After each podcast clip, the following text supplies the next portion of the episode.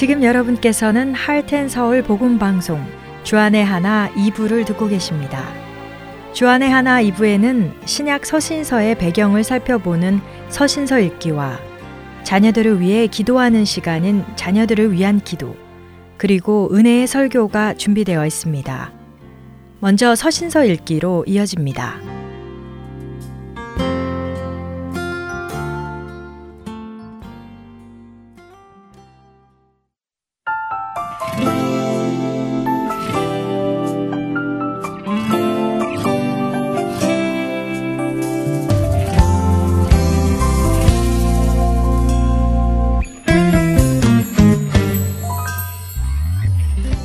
청취자 여러분 안녕하세요. 서신서 읽기의 김민석입니다.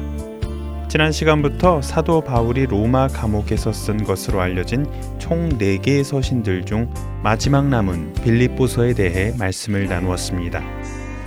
아시아로 가려던 바울의 환상 속에 나타난 마게도냐 사람. 그는 바울에게 이리로 건너와 우리를 도우라고 했고 바울은 그것이 하나님의 부르심이라 인정하고는 아시아로 향하던 발길을 돌려 마게도냐 지방으로 향합니다. 그리고 다다른 곳 빌립보. 마게도냐 지방의 첫 성이기도 했지만 유럽 전도 여행의 첫 출발점이 되기도 한 곳이었지요. 이곳에서 만난 자주색 옥감 장수 루디아와 빌립보 옥의 간수, 그리고 간수들의 가족들과 함께 시작된 공동체 빌립보 교회. 많은 학자들은 바울이 가장 사랑했던 교회로 빌립보 교회를 꼽습니다. 빌립보서 속에 나타난 바울의 말을 보면 빌립보 교인들과 바울과의 관계가 돈독했음을 알 수 있기 때문이지요. 이처럼 사랑하는 빌립보 교회에게 바울은 편지를 씁니다. 바울은 먼저 빌립보 성도들이 어려움 속에서도 옥에 갇힌 자신이 쓰도록 보내준 선물에 감사를 표시합니다. 또한 자신의 현재 안부를 전하며 특히 자신이 갇혀 있어도 예수 그리스도의 복음이 전해지는 일에는 전혀 차질이 없다는 것을 빌립보 성도들에게 확인시켜 줍니다.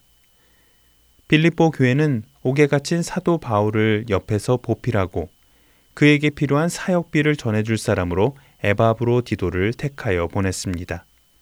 하지만 지난 시간에도 잠시 말씀드렸지만 에바브로 디도는 로마로 오는 중 혹은 로마에 도착하자마자 정확치 않은 큰 병을 얻은 것으로 알려집니다. 바울을 섬기도록 보냄받은 그가 오히려 바울에게 섬김을 받게 된 것이지요. 일단 감옥에서 하나님의 은혜로 어느 정도 위험한 고비를 넘기게 된 에바브로디도를 바울은 다시 빌립보로 보내기로 결정합니다. 몸이 좋지 않은 에바브로디도가 감옥에서 함께 생활하는 것이 바람직하지 않았기 때문이지요. 빌립보 교회는 에바브로디도가 바울의 곁에서 끝까지 그를 섬기기를 바랬지만 바울은 그를 보내야 했습니다.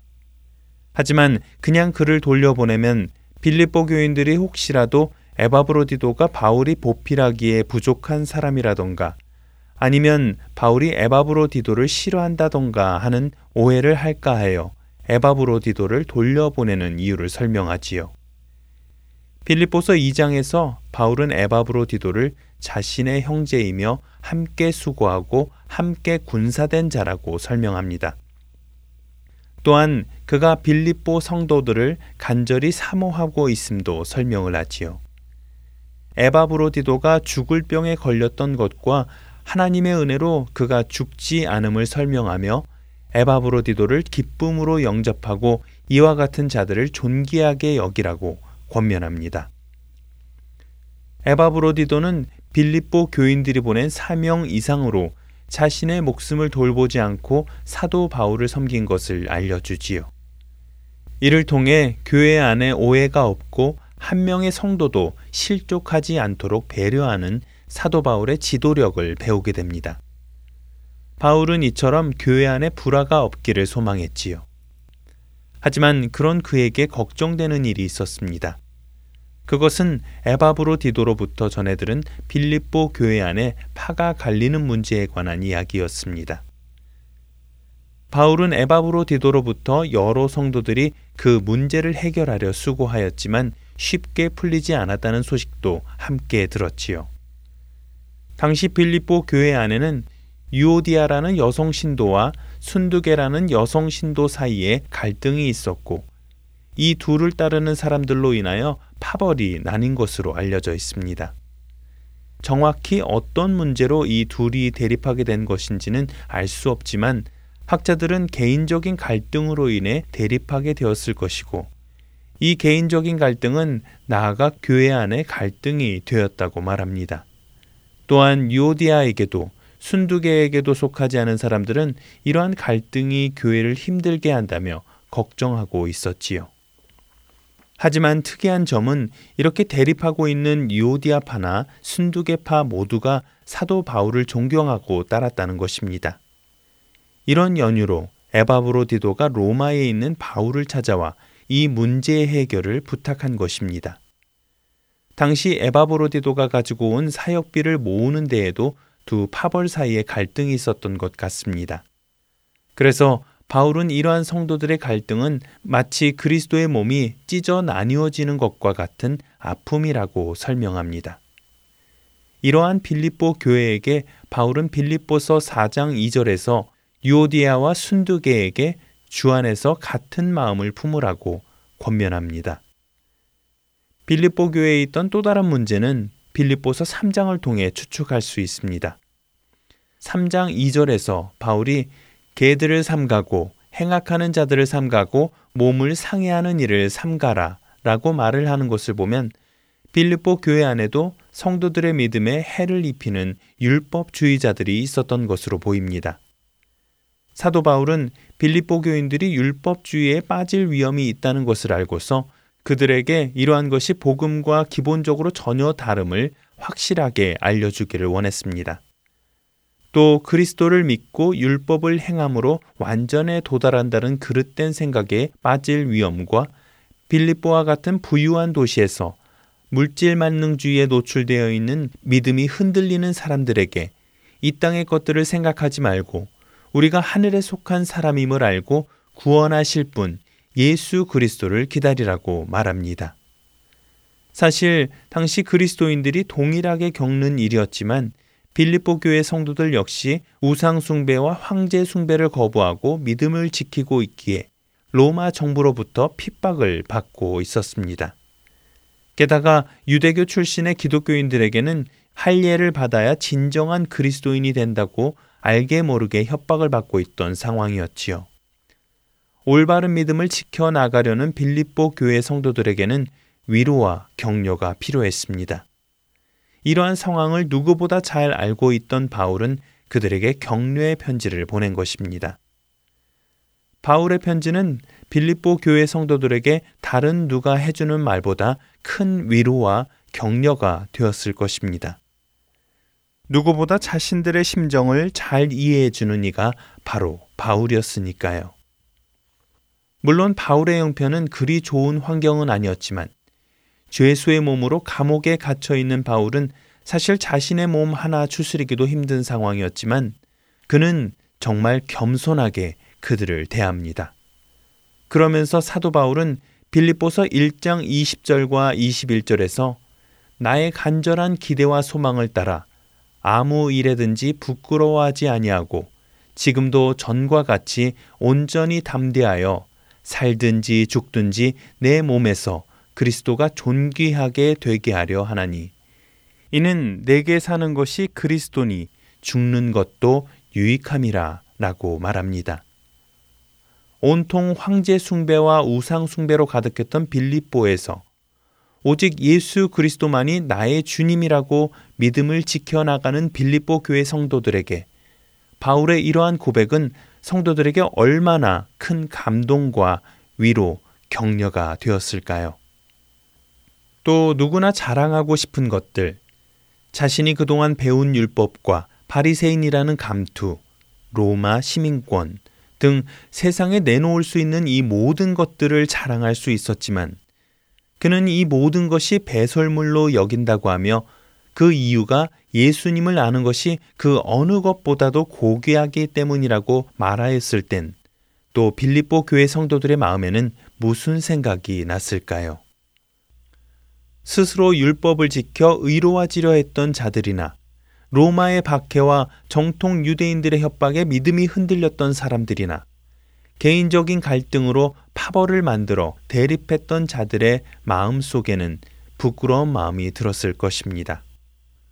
그리고 이제 다시 고개를 들어 아무것도 염려하지 말고 모든 일에 기도와 간구로 하나님께 구하게 되었을 것입니다. 사도 바울이 권한 그대로 말입니다. 이 시대를 살아가는 우리에게도 사도 바울의 권면은 동일하게 적용될 것입니다. 서신서 읽기 마치겠습니다.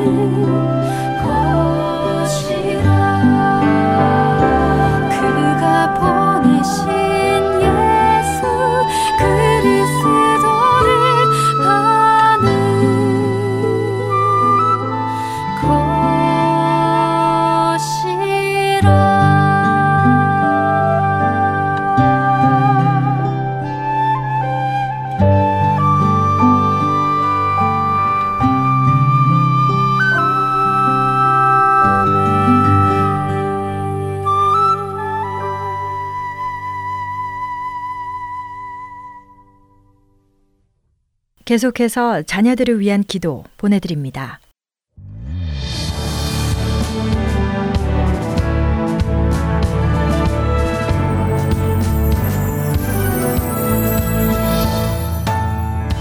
애청자 여러분 안녕하세요. 자녀들을 위한 기도 시간의 데보라 조입니다. 이 시간은 여러분과 함께 사랑하는 우리의 자녀들도 손주들을 위해 기도하는 시간인데요.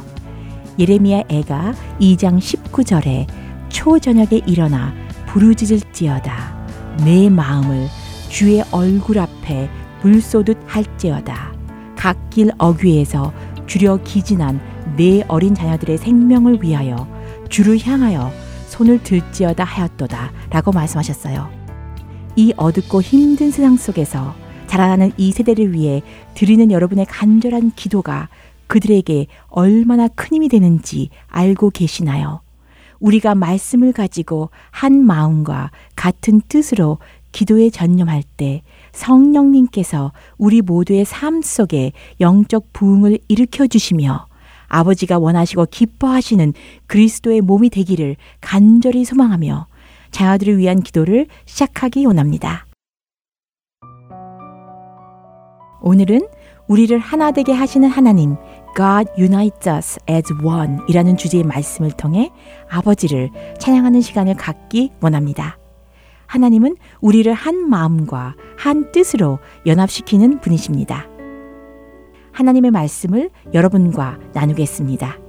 요한복음 17장 22절에서 23절까지 말씀입니다. 내게 주신 영광을 내가 그들에게 주었사오니 이는 우리가 하나가 된 것 같이 그들도 하나가 되게 하려 함이니이다.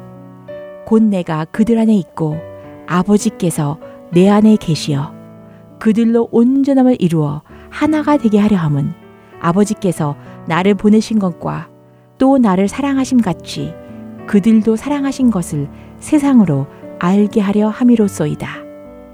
이 시간에는 이 말씀을 생각하시면서 하나님께 태양 드리는 시간을 갖겠습니다.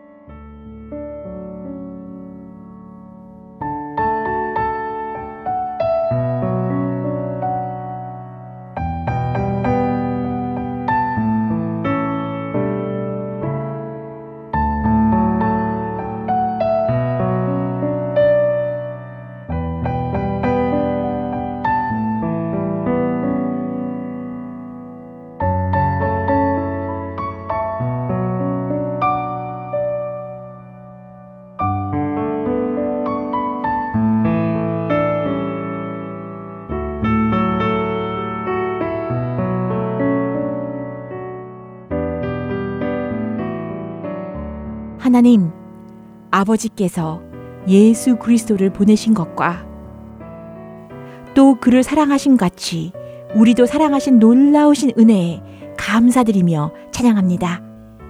하나님, 우리가 그리스도의 몸으로 그 사랑 가운데 연합함을 아름답게 보시며 영생의 복으로 축복해 주시는 여호와를 높이 송축합니다. 아버지의 거룩하신 이름으로 우리를 보존하시고 우리를 하나 되게 하시는 주님을 찬양합니다. 아버지의 진리의 말씀으로 우리를 거룩하게 하시며 우리를 악에 빠지지 않게 보존하시고 주님의 기쁨을 우리 안에 충만히 갖게 하시는 하나님을 경배합니다. 아멘. 이제 두 번째 단계로 고백 기도의 시간을 갖겠습니다. 고린도전서 1장 10절에 형제들아 내가 우리 주 예수 그리스도의 이름으로 너희를 권하노니 모두가 같은 말을 하고 너희 가운데 분쟁이 없이 같은 마음과 같은 뜻으로 온전히 합하라고 말씀하셨어요. 이 시간에는 우리의 입술로 잘못된 열매를 맺어 하나님을 기쁘시게 해드리지 못한 죄를 조용히 고백하고 회개하는 시간을 갖겠습니다.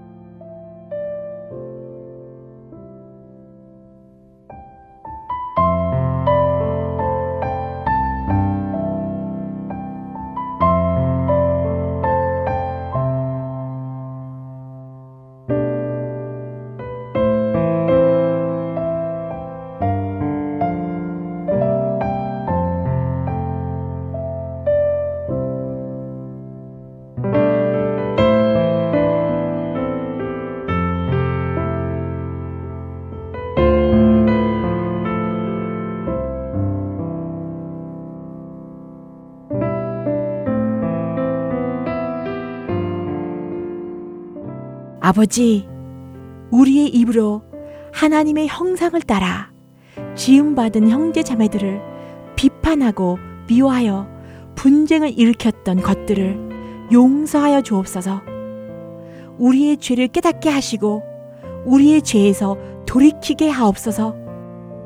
우리의 구속자이신 여호와여, 우리 입의 말과 마음의 묵상이 주님 앞에 연락되며 심령이 새롭게 되어 하나님을 따라 의와 진리의 거룩함으로 지으심을 받은 새 사람으로 주님의 사랑 안에서 모두가 같은 마음과 한 뜻으로 온전히 합할 수 있도록 은혜 베풀어 주옵소서. 우리를 흑암의 권세에서 건져내사 아버지의 나라로 옮기셨으며 그리스도 안에 있는 속량으로 말미암아 값없이 의롭다 하심을 얻은 자 되게 하신 아버지의 놀라우신 은혜에 진심으로 감사드립니다. 아멘. 세 번째 단계는 감사 기도의 시간입니다. 골로새서 4장 2절에 기도를 계속하고 기도에 감사함으로 깨어 있어라고 말씀하셨어요. 감사하는 삶은 우리 심령을 성령 충만으로 채우시고 우리의 믿음을 강하게 해줍니다. 이 시간에는 주님께서 우리의 삶 속에 행하신 일들을 생각하시면서 우리의 고마운 마음을 아버지께 올려드리는 시간을 갖겠습니다.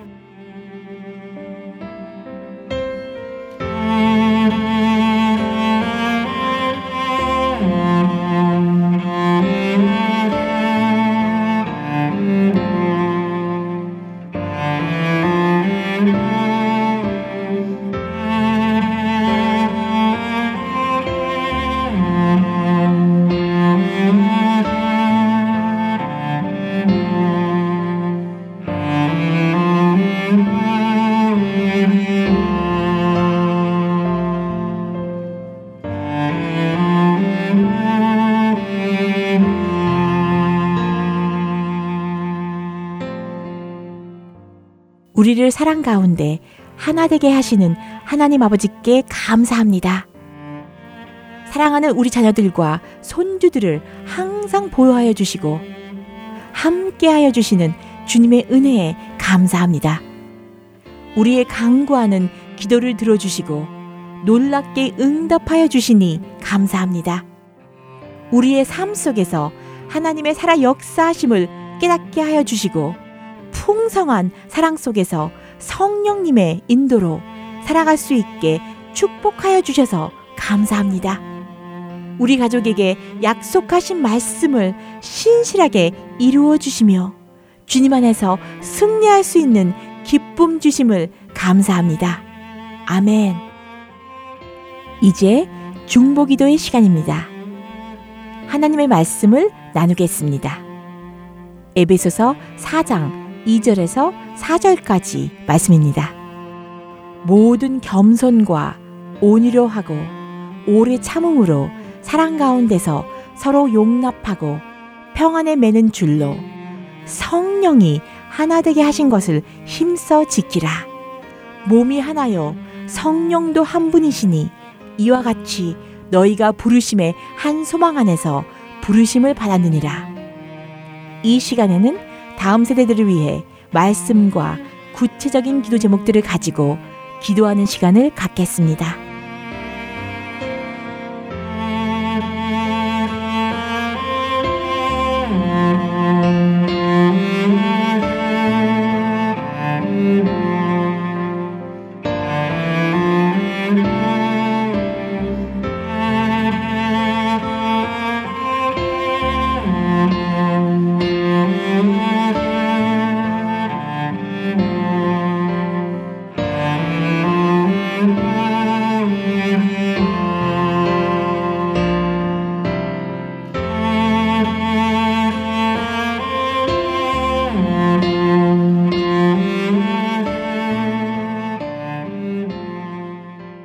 주님, 사랑하는 우리 자녀들이 항상 겸손하고 온유하며 오래 참음으로 다른 사람들을 사랑으로 용납하게 하옵소서. 그들이 성령에 의지하여 항상 하나가 되기를 힘쓰고 모든 사람과 더불어 평화를 이루며 살게 하옵소서. 그들이 서로 친절하게 대하며 우리의 모든 죄를 용서하신 예수님을 본받아 말과 행동으로 상처된 사람들을 마음으로 용서할 수 있도록 은혜 베풀어 주옵소서. 아버지, 그들이 다른 사람의 말을 듣기는 속히 하고 자신의 말은 천천히 하며 함부로 성내지 않고 자기의 감정을 절제하는 성령의 열매를 맺을 수 있도록 도와주옵소서. 주님 안에서 한 지체가 된 가족과 믿음의 동지들을 진실함으로 대하게 하시고 하나님의 형상을 닮아가는 아버지의 자녀가 되게 축복하여 주옵소서. 주님을 위하여 이 세상에 권위를 가진 사람들에게 복종하며 조 부모님들과 부모님들을 존중하고 주님 안에서 형제 자매된 자들을 사랑하게 하옵소서.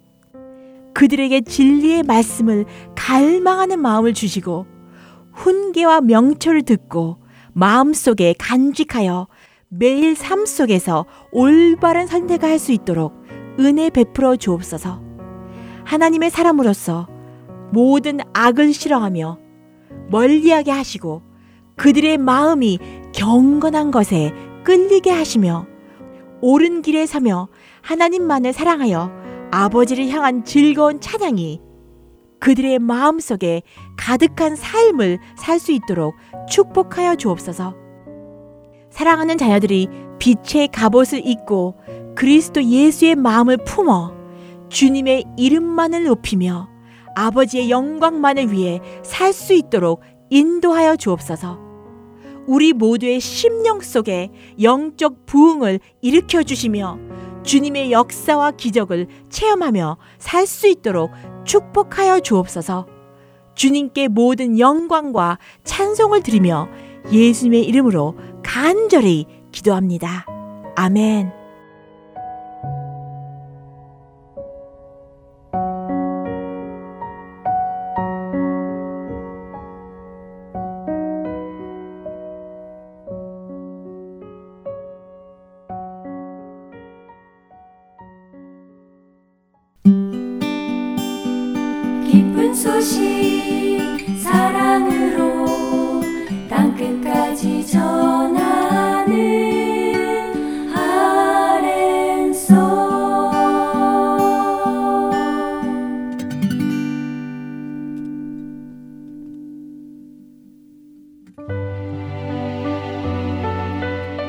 주의 길을 굳게 하라고 광야에서 외치는 자의 소리. 할텐서울 복음 선교회에서는 주의 길을 굳게 하는 이 사역에 함께 동참하실 분을 찾고 있습니다. 봉사로, 기도로, 후원으로 예수님을 전하고 생명을 구하는 일에 동참하실 분들은 전화번호 602-866-8999로 연락 주시기 바랍니다.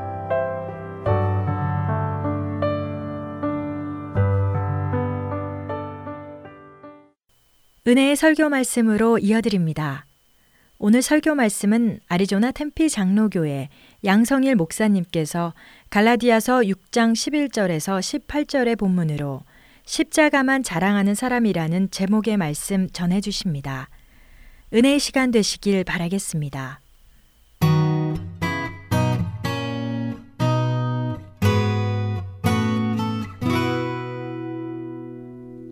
갈라디아서 6장 11절 말씀부터 제가 읽습니다. 내 손으로 너희에게 이렇게 큰 글자로 쓴 것을 보라. 무릇 육체의 모양을 내려 하는 자들이 억지로 너희에게 할례를 받게 함은 그들이 그리스도의 십자가로 말미암아 박해를 면하려 함뿐이라. 할례를 받은 그들이라도 스스로 율법은 지키지 아니하고 너에게 할례를 받게 하려 하는 것은 그들이 너희의 육체로 자랑하려 함이라. 그러나 내게는 우리 주 예수 그리스도의 십자가 외에 결코 자랑할 것이 없으니 그리스도로 말미암아 세상이 나를 대하여 십자가에 못 박히고 내가 또한 세상을 대하여 그러하니라.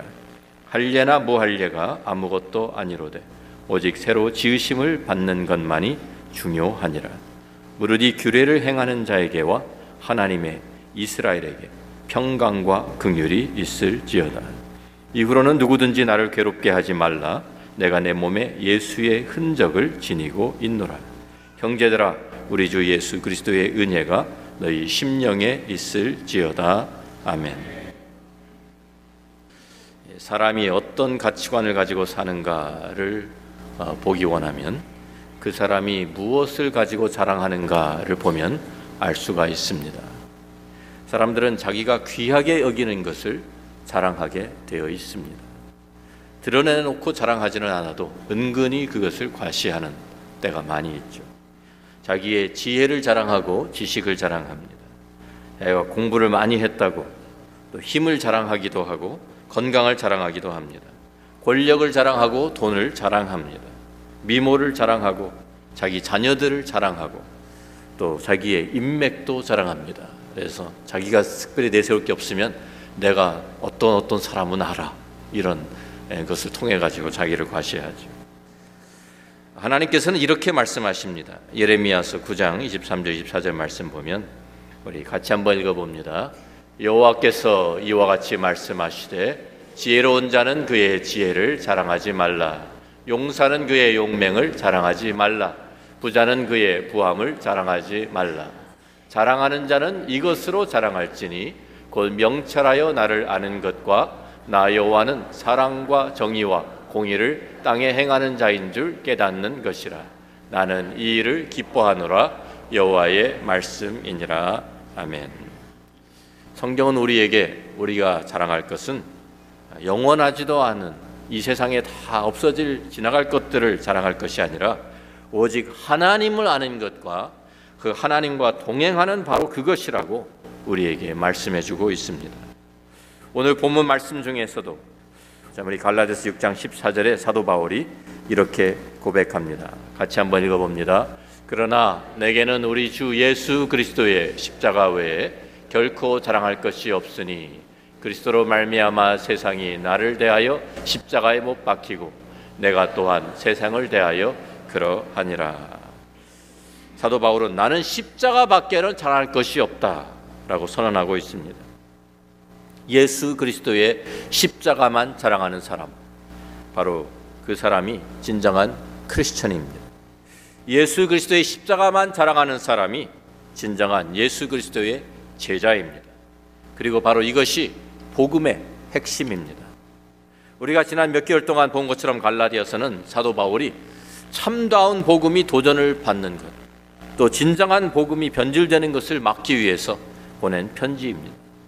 이제 이 사도 바울이 이 편지를 마무리하면서 11절 말씀을 우리가 보면 내 손으로 너에게 이렇게 큰 글자로 쓴 것을 보라고 했습니다. 이 11절부터 마지막 18절까지 사도 바울이 친필로 기록했다라고 밝히고 있는 것입니다. 많은 학자들은 사도 바울이 참 가지고 있었던 그 육체의 가시가 안질이었을 것이다라고 생각합니다. 눈에 병이 있으니까 잘 보지를 못하고 그러니까 읽고 쓰는 것이 상당히 불편했을 거 어려웠을 것입니다. 지금 같이 안경을 우리가 맞춰 쓰는 것도 아니고 좋은 의료 혜택이 있었던 것도 아닙니다. 그래서 신약 성경을 보면 사도 바울의 편지를 거의 다 이렇게 다른 사람이 대필하게 했습니다. 사도 바울이 말로 하면 옆에서 그것을 받아 쓰는 것이죠. 그리고 마지막 부분에 가서 이것이 내가 보내는 편지다라는 것을 알리기 위해서 제가 친필로 사인 정도를 한 것 같습니다. 그런데 특별히 갈라디아서는 사인만 한 것이 아니라 마지막 부분에 11절부터 18절까지를 큰 글자로 자기 눈이 보이지 않으니까 큰 글자로 쓴 것인지 아니면 강조하기 위해서 분명히 이것을 깨달으라고 큰 글자로 썼는지는 우리가 알 수는 없습니다. 그렇지만 큰 글자로 내가 기록한다고 밝히면서 갈라디아서의 핵심 포인트를 다시 한번 짚어주고 강조하고 있는 것입니다. 갈라디아서 전체 핵심 포인트가 무엇입니까? 바로 우리가 한 단어로 요약한다고 하면 십자가입니다. 사도 바울은 그래서 이 십자가를 계속 내세우면서 나는 예수 그리스도의 십자가 외에는 결코 나에게 자랑할 것이 없다라고 선언하고 있는 것입니다. 자, 근데 십자가가 무엇입니까? 사도 바울이 자랑하는 그 십자가 바로 예수 그리스도의 십자가죠. 그런데 그 십자가 사형을 집행하는 형틀이었습니다. 우리가 잘 아는 대로 페르시아 고대 페르시아 사람들이 이것을 고안해 내었고요. 참 계속 이것을 발전시켜서 로마 사람들이 완벽하게 완성시킨 것이 작품이 사형 방법이 바로 십자가입니다. 요즘에는 우리가 사형을 집행하는 것도 많지가 않지만은요. 사형을 집행하는 그런 것을 보면 아, 총살을 한다든지 아니면 교수형에 처한다든지 전기 의자에 앉힌다든지 뭐 그리고 또 약물을 주사를 한다든지 이렇게 해가지고 사람이 고통스럽지 않게 빨리 죽을 수 있도록 그렇게 하는 것이 사형 방법입니다. 그래서 사람의 그 인권도 우리가 생각하니까요. 그런데 가장 잔인하게, 가장 고통스럽게, 가장 수치스럽게 죽이는 방법을 고안해 낸 것이 바로 십자가 형틀입니다. 자, 생각해 보십시오. 우리 사람의 몸의 중심에 머리와 이 몸에 가장 중요한 그 몸의 기관들이 점이 다 여기에 있습니다. 그런데 거기에서 가장 먼 손과 발 끝에 거기에서 못을 박았어. 그러니까 거기에는 찔러도 사실 죽지는 않는 것이죠. 손과 발을 찔른다고 사람이 죽지 않습니다. 그곳에 못을 박아서 십자가 모양의 어떤 때는 X자도 있었고요. 그런데 거기다 이렇게 매달아 놓습니다.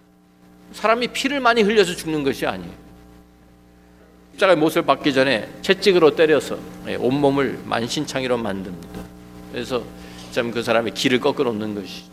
근데 참 거기에 로마 시대에는 거기에 채찍 끝에다가 뼈 조각, 돌 조각, 또 금속 조각 같은 거 날카로운 것들을 달아 가지고 한 번 내리칠 때마다 살점이 뜯겨 나가게 예, 만듭니다. 그리고서 십자가의 예, 형틀까지 끌고 가서 십자가의 못을 받고 그것을 세워 놓습니다. 사람들이 거기에 달려 있는 거예요. 기록에 보면 어떤 사람들은 3일, 어떤 사람은 5일, 어떤 사람은 일주일까지 가는 사람도 있었다고 합니다. 그러니까 바로 죽는 그러한 형벌이 아닙니다. 고통을 받을 만큼 다 받고 힘과 진이 완전히 다 빠져서 자기 몸을 더 지탱할 수 없을 때까지 사람이 고통을 받게 하고 마지막 죽는 순간까지 고통을 받게 하다가 죽이는 것이 바로 십자가의 형틀입니다. 왜냐하면 십자가는요 사람이 이렇게 달려 있으면 이게 몸이 아래로 처지니까 몸 무게 때문에 중력 때문에 처지니까 숨을 쉴 수가 없습니다 이렇게 달린 상태에서. 그래서 숨을 쉬기 위해서 자기 몸을 끌어올려야 돼요. 발로 밀어 올려야 돼요. 손이 못이 박혀 있고 발에도 못이 박혀 있는데 그것을 자기가 이렇게 자기 몸을 숨을 쉬기 위해서 밀어 올리려고 하면 얼마나 큰 고통이 오겠습니까? 계속 숨 한 번 쉴 때마다 그 고통을 반복해야 되는 거예요 그래서 그 사람이 더 이상 참 완전히 힘이 빠져서 더 이상 자기가 자기 몸을 지탱할 수 없을 때 축 늘어져 가지고 여기에 숨이 여기에 막혀서 숨을 쉬지 못해서 질식해서 죽는 것이 십자가의 형벌입니다. 얼마나 잔인합니까? 마지막 참 한 남은 그 모든 힘을 다 빼내고 그 고통을 끝까지 다 받게 하고 죽게 하는 것이죠. 얼마나 참 이렇게 잔인한 방법을 권하는 이유가 사람들에게 로마에게 대항하면 너희들이 우리에게 반역하면 이렇게 된다라고 본보기로 보여주기 위해서 가장 잔인하고 가장 고통스럽고 수치스러운 이 형틀을 로마 제국이 고안해낸 것입니다. 그래서 모든 사람들이 십자가라고 하면 다 진저리를 쳤습니다. 십자가에 달린 사람들은 다 저주받은 사람들이라고 말했습니다. 저주받지 않고서야 어떻게 저렇게 고통스럽고 수치스럽게 죽을 수 있느냐고 말했습니다. 그래서 우리 고린도전서 1장 22절부터 24절 말씀을 보면 이런 말씀이 나오죠. 유대인은 표적을 구하고 헬라인은 지혜를 찾으나 우리는 십자가에 못 박힌 그리스도를 전하니 유대인에게는 거리끼는 것이요 이방인에게는 미련한 것이로되 오직 부르심을 받은 자들에게는 유대인이나 헬라인이나 그리스도는 하나님의 능력이요 하나님의 지혜니라. 십자가에 못 박힌 이 예수를 전하는 이 기독교인들 유대인들도 이방인들도 비웃었습니다. 어떻게 저주받은 사람을 저주받은 범죄자를 가장 수치스럽게 죽은 그 사람을 메시아로 그리스도라고 전할 수 있느냐고 코웃음을 쳤습니다. 그래서 바로 이 십자가가 참 거치는 것이었다. stumbling block이었다고 스캔들이었다고 그렇게 기록하고 있는 것입니다. 이방인들에게는 미련한 것이었다. 유대인들에게는 거리끼는 것이었다. 그런데 바로 그 십자가에 달린 예수 그리스도를 나는 자랑한다라고 바울이 고백하고 있는 것입니다. 어떻게 그 끔찍한 십자가를 자랑할 수 있을까요? 사도 바울이 십자가의 비밀을 깨달았기 때문입니다. 왜 죄가 없으신 예수 그리스도가 십자가에 달려서 돌아가셨는지.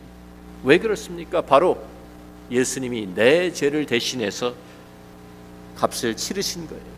내가 받아야 형벌과 저주를 대신 받으시기 위해 십자가에 달리신 거예요. 내가 죽어야 할 죽음을 대신 죽으시기 위해서 십자가에 달려 돌아가신 것입니다. 사도 바울이 이것을 깨닫고 나니까 그 저주의 상징이었던 그 십자가가 이제는 하나님의 사랑을 대변하는 것이 된 것입니다. 이제 우리 예수 믿는 사람들에게는 예수를 따르는 사람들은 이 십자가를 사랑합니다. 이 십자가를 높이 듭니다. 왜? 상징이 바뀌었기 때문이에요. 우리 십자가 목걸이들을 많이 하고 다니시죠? 안 하세요? 하고 다니시죠? 네. 십자가를 목걸이로 하고 다닙니다.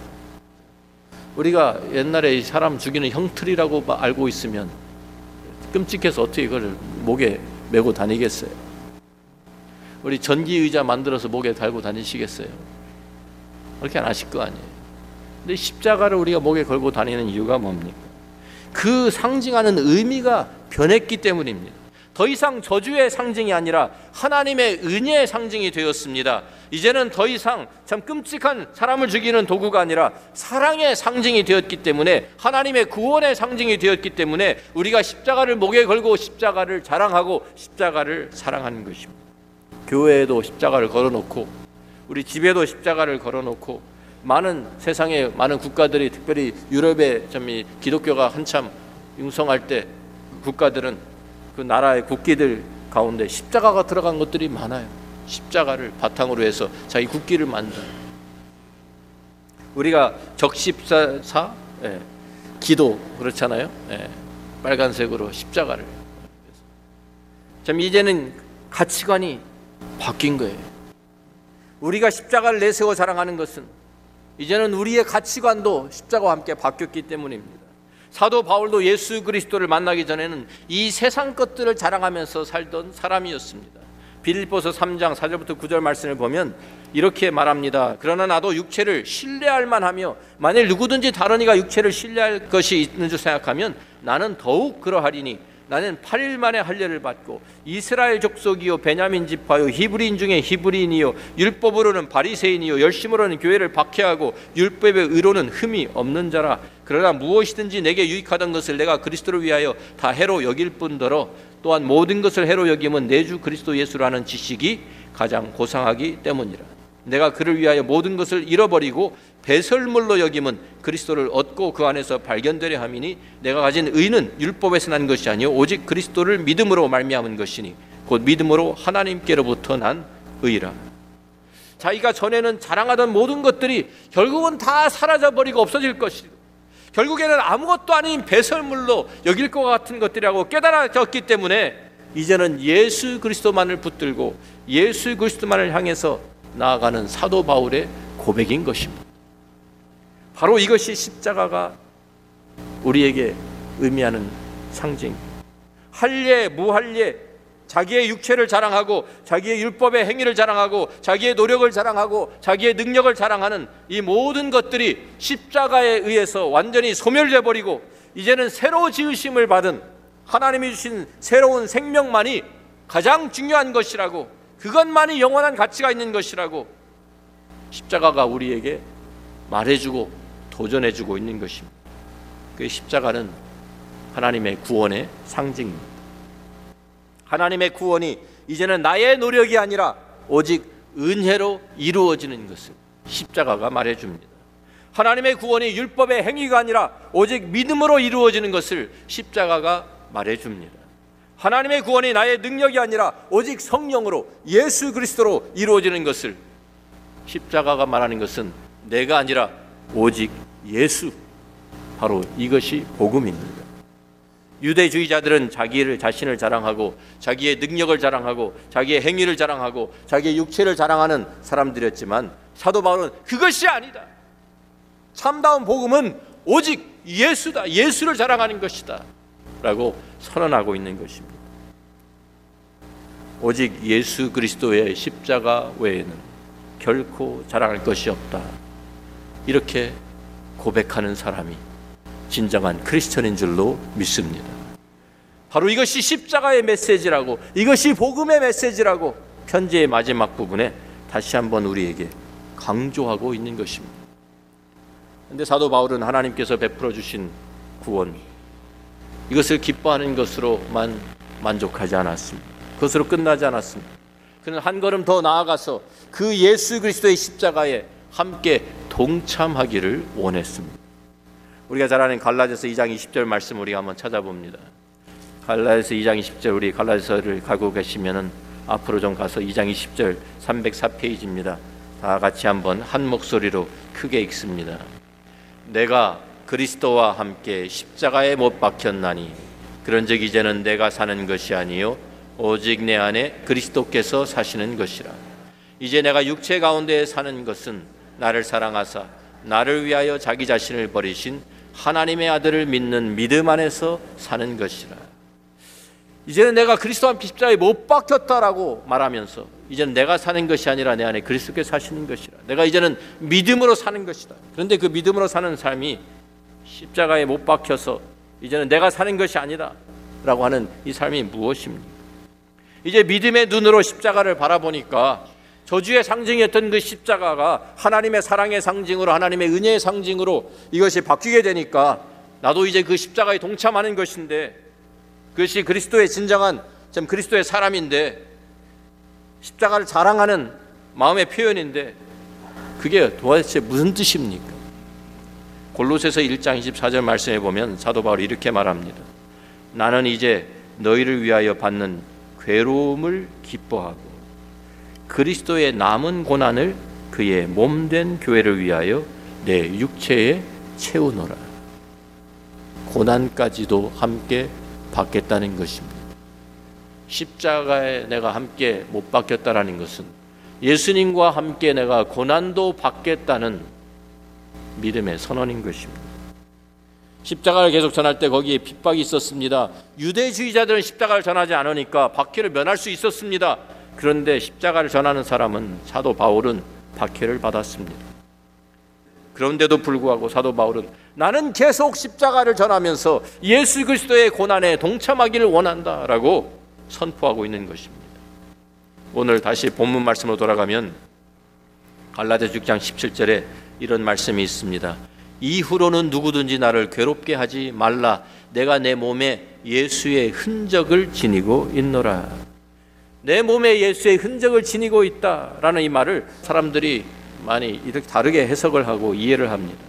여기 나온 단어를 흔적이라는 말이 스티그마라는 단어를 썼습니다. 복수로 하면 스티그마타라고 하는데 예수님께서 죽으신 지 3일 만에 부활하셨습니다. 그런데 그 몸에는 못 자국이 창 자국이 남아 있었습니다. 제자들이 예수님의 그 못 자국, 장자국을 확인했습니다. 그래서 어떤 사람들은 바로 그 못자국이 그 예수의 흔적이다라고 해석하는 사람들이 있어요. 그런데 그것이 기적적으로 사도 바울의 몸에 나타났다는 거예요. 사도 바울이 정말 믿음으로 살고 경건하게 살으니까 영적인 사람이 되면 손에 예수님의 못자국의 그 흔적이 생기는 기적을 경험할 수 있다고 주장하는 사람들도 있는 것입니다. 그런데 사도 바울은 지금 그런 얘기 하는 게 아니에요. 내가 경건하게 삶을 살기 때문에 내 몸에 예수 그리스도의 흔적이 예수 그리스도의 못자국이 생겨났다 이런 얘기 하는 것이 아닙니다. 사도 바울이 말하는 스티그마타라는 것은 자기가 복음을 위해서 주님을 위해서 받은 그 고난의 흔적들을 말하고 있는 것입니다. 고린도서 11장 23절부터 27절 말씀을 보면 그리들이 그리스도의 일꾼이냐 정신없는 말을 하거니와 나는 더욱 그러하도다. 내가 수고를 넘치도록 하고 옥에 갇히기도 더 많이 하고 매도 수없이 맞고 여러 번 죽을 뻔하였으니 유대인들에게 사십에서 하나 감한 매를 다섯 번 맞았으며 세 번 태장으로 맞고 한 번 돌로 맞고 세 번 파선하고 일주일을 깊은 바다에서 지냈으며 여러 번 여행하면서 강의 위험과 강도의 위험과 동족의 위험과 이방인의 위험과 신의 위험과 광야의 위험과 바다의 위험과 거짓 형제 중의 위험을 당하고 또 수고하며 애쓰고 여러 번 자지 못하고 줄이며 목마르고 여러 번 굶고 춥고 헐벗었노라. 그 많은 선교행을 다니면서 또 그가 참 받았던 많은 핍박 때문에 그의 몸에는 상처 투성이 있어. 그 흔적들이 남아 있었어. 돌로 맞았다가 아물었던 그 자리가 있었어요. 채찍에 맞고 그 상처들이 그 몸에 그가 간직하고 있었던 거예요. 바로 그것을 사도 바울이 내 몸에 예수의 흔적을 지니고 있다라고 한 것입니다. 사도 바울이 복음을 위해서 예수님을 위해서 받은 고난의 흔적입니다. 예수 그리스도의 십자가의 그 고난에 동참한 흔적이라고 말하고 있는 것입니다. 또한 그 당시에 스티그마라는 것은 그 종들을 표시하기 위해서 소유권을 표시하기 위해서 몸에 낙인을 찍는 것을 말합니다. 영어로 우리가 브랜딩이라고 하죠. 우리 가축, 뭐 소나 양이나 이런데 참 섞이지 않게 자기 소유를 알 수 있도록 좀 인두 같은 것으로 네, 이렇게 불에 달구어 가지고 지져서 네. 옛날에 한국에서도 이렇게 했대요. 도망간 노비들을 참 잡아와 가지고 낙인을 찍습니다. 다시는 도망치지 못하게 어디를 가도 표시가 바로 날 수 있도록 이마에나 손 예, 등에 이렇게 낙인을 찍는다는 것입니다. 그래서 이 스티그마라는 것은 이 사람은 종이 누구의 것이다라고 표시하기 위해서 찍어 놓은 거예요. 지금 사도 바울은 나는 예수의 것이라고 예수 그리스도의 소유가 된 예수 그리스도의 종이라고 그 흔적을 내가 가지고 있다고 말하고 있는 것입니다. 그가 주님을 위해서 교회를 위해서 복음을 위해서 받은 고난의 흔적들 바로 그가 십자가를 자랑하는 사람입니다. 십자가만 자랑하는 사람. 우리들은 지금 무엇을 자랑하면서 살고 있습니까? 우리들은 결국 이 세상에 없어지고 썩어지고 다 놓고 가야 할 그것들을 위해서 그것들을 자랑하고 그것들만 내세우고 있지는 않습니까? 건강을 자랑하는 사람 언제는 건강 다 무너지게 되어 있습니다. 돈 자랑하는 사람들 돈 가지고 천국 가는 거 아닙니다. 내가 가지고 있는 어떠한 지위도 하나님 나라에서는 다 무용지물입니다. 이 세상 것은 아무것도 영원한 것이 없습니다. 그런데 왜 그런 것들을 우리가 자랑하며 살겠습니까? 우리가 자랑할 것은 영원한 하나님의 나라를 위해서 수고한 그 흔적들 뿐입니다. 예수 그리스도의 복음을 위해서 또 교회를 위해서 우리가 당하는 고난, 그 희생 이것들이 하나님 앞에서 인정받고 하나님 앞에서 영원히 기억될 것입니다. 우리가 가진 믿음과 우리가 가진 하나님에 대한 사랑과 이웃에 대한 사랑, 우리가 누리고 있는 은혜들, 이 이것들 영원한 것이지. 이 세상 것들이 아닙니다. 사도 바울이 다른 것들은 자랑하지 마라. 너희가 정말 예수 믿는 사람들이라고 하면, 너희가 정말 예수 그리스도의 제자라고 하면, 너희가 정말 예수님께 속한 사람들이라고 하면, 예수 그리스도의 십자가 외에는 자랑하지를 마. 오직 십자가만 자랑해. 젊음도 지나갑니다. 우리가 가지고 있는 능력도 지나갑니다. 우리가 가지고 있는 지식도 다 사라집니다. 다 지나갑니다. 나이 드신 분들을 용서하십시오. 그런데 제가 이런 얘기를 들었습니다. 나이가 들면 들수록 우리는 다 사람들은 다 평준화가 된다. 예?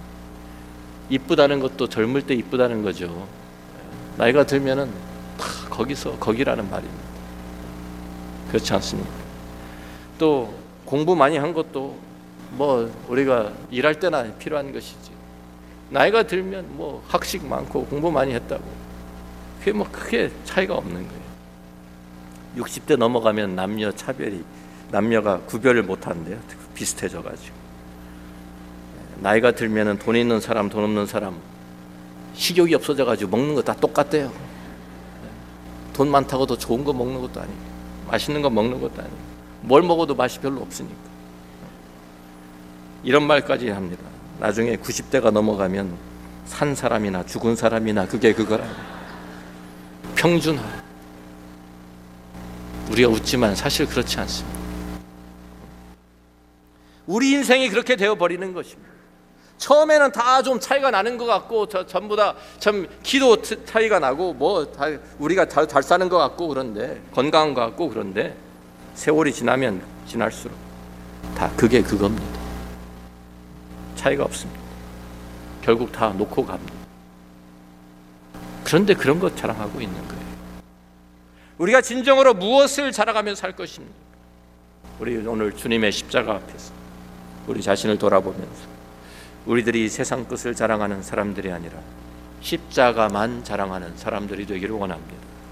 이 세상에 썩어질 것들, 없어질 것들을 장하는 사람들이 아니라 십자가를 사랑하고 십자가를 내세우고 십자가를 의지하고 십자가에 달린 예수 그리스도만 전하고 자랑하는 그런 사람들이 되기를 원합니다.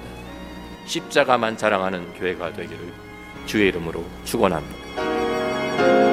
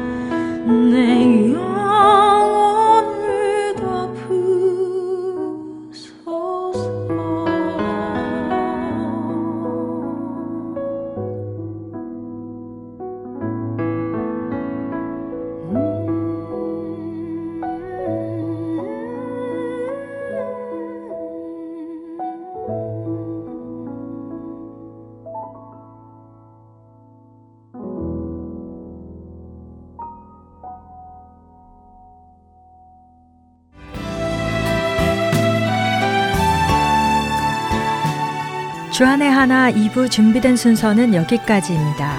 함께 해주신 여러분께 감사드립니다. 다음 시간에 뵙겠습니다. 안녕히 계십시오.